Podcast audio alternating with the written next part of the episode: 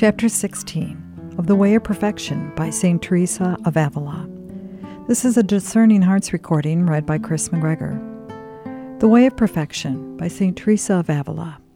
Translated and edited by E. Allison Peers.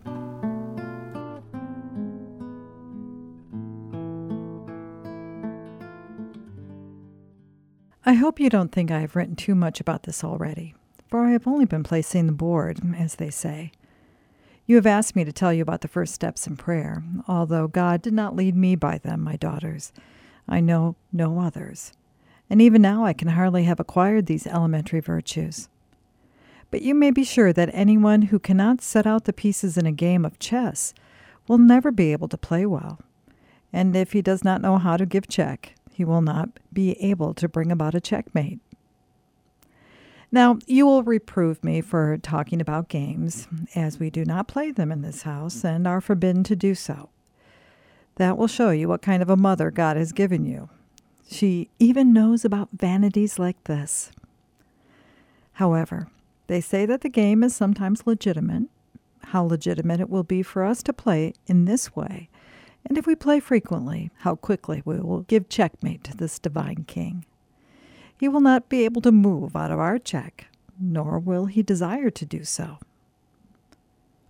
It is the queen which gives the king most trouble in this game, and all other pieces support her. There is no queen who can beat this king as well as humility can, for humility brought him down from heaven into the virgin's womb, and with humility we can draw him into our souls by a single hair. Be sure that he will give most humility to him who has most already, and least to him who has least. I cannot understand how humility exists or can exist without love, or love without humility. And it is impossible for these two virtues to exist save where there is great detachment from all created things. You will ask my daughters why I am talking to you about virtues when you have more than enough books to teach you about them, and when you want me to tell you only about contemplation. My reply is that if you had asked me about meditation, I could have talked to you about it and advised you all to practice it, even if you do not possess the virtues for this is the first step to be taken towards the acquisition of the virtues, and the very life of all Christians depend upon their beginning it. No one, however lost a soul he may be, should neglect so great a blessing if God inspires him to make use of it. All this I have already written elsewhere, and so have many others who know what they are talking about, which I certainly do not. God knows that. But Contemplation, daughters, is another matter. This is an error which we all make. If a person gets so far as to spend a short time each day in thinking about his sins, as he is bound to do if he is a Christian in anything more than name, people at once call him a great contemplative. And then they expect him to have the rare virtues which a great contemplative is bound to possess. He may even think he has them himself, but he will be quite wrong. In his early stages, he did not even know how to set out the chessboard, and thought that, in order to give checkmate, it would be enough to be able to recognize the pieces. But that is impossible, for this king does not allow himself to be taken except by one who surrenders wholly to him. Therefore, daughters, if you want me to tell you the way to attain to contemplation, do allow me to speak at some length about these things, even if at the time they do not seem to you very important, for I think myself that they are. If you have no wish either to hear about them or to practice them, continue your mental prayer all your life. But in that case, I assure you, and all persons who desire this blessing, that in my opinion you will not attain true contemplation. I may, of course, be wrong about this, as I'm judging by my own experience, but I have been striving after contemplation for 20 years. I will now explain what mental prayer is, as some of you will not understand this. God grant that we may practice it as we should. I am afraid, however, that if we do not achieve the virtues, this can only be done with great labor. Although the virtues are not necessary here in such a high degree as they are for contemplation. I mean that the King of glory will not come to our souls, that is, so as to be united with them, unless we strive to gain the greatest virtues. I will explain this, for if you once catch me out in something which is not the truth, you will believe nothing I say. And if I were to say something untrue intentionally, from which may God preserve me, you should be right. But if I did, it would be because I knew no better and did not understand what I said. I will tell you then that God is sometimes pleased to show great favor to persons who are in an evil state, and to raise them to perfect contemplation, so that by this means he may snatch them out of the hands of the devil. It must be understood, I think, that such persons will not be in mortal sin at the time. They may be in an evil state, and yet the Lord will allow them to see a vision, even a very good one, in order to draw them back to Himself. But I cannot believe that He would grant them contemplation, for that is a divine union, in which the Lord takes His delight in the soul, and the soul takes its delight in Him. And there is no way in which the purity of the heavens can take pleasure in a soul that is unclean nor can the delight of the angels have delight in that which is not his own. And we know that by committing mortal sin, a soul becomes the property of the devil and must take its delight in him, since it has given him pleasure. And as we know, his delights, even in this life, are a continuous torture. My Lord will have no lack of children of his own in whom he may rejoice without going and taking the children of others. Yet his majesty will do what he often does namely, snatch them out of the devil's hands.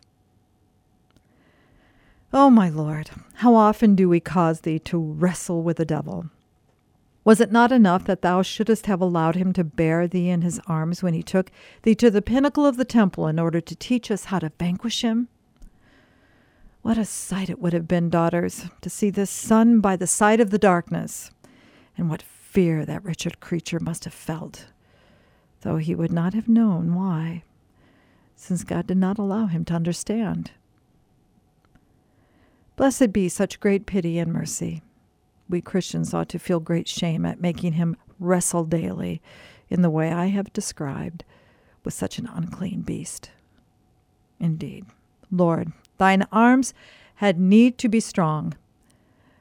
But how was it that they were not weakened by the many trials and tortures which thou didst endure upon the cross? Oh, how quickly all that is born for love's sake heals again. I really believe that if thou hadst lived longer. The very love which thou hast for us would have healed thy wounds again, and thou wouldst have needed no other medicine. Oh my God, who will give me such medicine for all the things which grieve and try me? How eagerly should I desire them if it were certain that I could be cured by such a health giving ointment. Returning to what I was saying, there are souls whom God knows he may gain for himself by this means. Seeing that they are completely lost, His Majesty wants to leave no stone unturned to help them. And therefore, though they are in a sad way and lacking in virtues, he gives them consolations, favors, and emotions, which begin to move their desires and occasionally even brings them to a state of contemplation, though rarely and not for long at a time. And this, as I say, he does because he is testing them to see if that favor will not make them anxious to prepare themselves to enjoy it often. If it does not, may they be pardoned. Pardon thou us, Lord. For it is a dreadful thing that a soul whom thou hast brought near to thyself should approach any earthly thing and become attached to it. For my own part, I believe that there are many souls whom God our Lord tests in this way, and few who prepare themselves to enjoy this favor. When the Lord does this, and we ourselves leave nothing undone either, I think it is certain that He never ceases from giving it until He has brought us to a very high degree of prayer. If we do not give ourselves to His Majesty as resolutely as He gives Himself to us, he will be doing more than enough for us if He leaves us in mental prayer and from time to time visits us as He would visit servants in His vineyard. But these others are His beloved children, whom He would never want to banish from His side. And as they have no desire to leave Him, He never does so. He sets them at His table and feeds them with His own food, almost taking the food from His mouth in order to give it to them.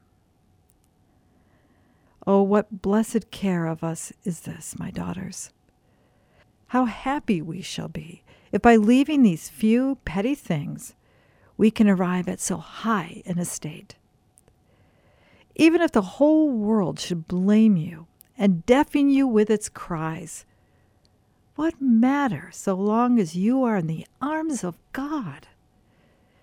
He is powerful enough to free you from everything. For only once did he command the world to be made, and it was done.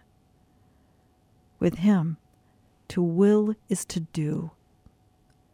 Do not be afraid, then, if he is pleased to speak with you, for he does this for the greater good of those who love him. His love for those to whom he is dear is by no means so weak. He shows it every way possible. Why then, my sisters, do we not show him love in so far as we can? Consider that he can do all things, and we can do nothing here below save as he enables us. And what is it that we do for thee, O Lord, our Maker? We do hardly anything at all. Just make some poor, weak resolution and if His Majesty is pleased that by doing a mere nothing we should win everything, let us not be so foolish as to fail to do it. Oh Lord, all our trouble comes to us from not having our eyes fixed upon Thee. If we only looked at the way along which we are walking, we should soon arrive. But we stumble and fall a thousand times and stray from the way because, as I say, we do not set our eyes on the true way. One would think that no one had ever trodden it before, so new is it to us. It is indeed a pity that this should sometimes happen. I mean, it hardly seems that we are Christians at all, or that we have ever in our lives read about the Passion. Lord, help us that we should be hurt about some small point of honor. And then, when someone tells us not to worry about it, we think he is no Christian. I used to laugh, or sometimes I used to be distressed at all the things I heard in the world, and sometimes for my sins and religious orders. We refuse to be thwarted over the very smallest of precedents. Apparently, such a thing is quite intolerable. We cry out at once, Well, I'm no saint. I used to say that about myself.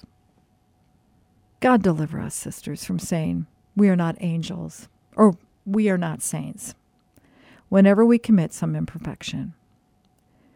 We may not be, but what a good thing it is for us to reflect that we can be if we only try, and if God gives us his hand. Do not be afraid that he will fail to do his part if we do not fail to do ours. And since we come here for no other reason, let us put our hands to the plow, as they say. Let there be nothing we know of which it would be a service to the Lord for us to do, and which, with his help, we would not venture to take in hand. I should like the kind of venturesomeness to be found in this house as it always increases humility. We must have holy boldness, for God helps the strong, being no respecter of persons, and He will give courage to you and to me. I have strayed far from the point. I want to return to what I was saying. That is, to explain the nature of mental prayer and contemplation. It may seem irrelevant, but it is all done for your sakes. You may understand it better as expressed in my rough style than in other books which put it more elegantly. May the Lord grant me his favor so that this may be so. Amen.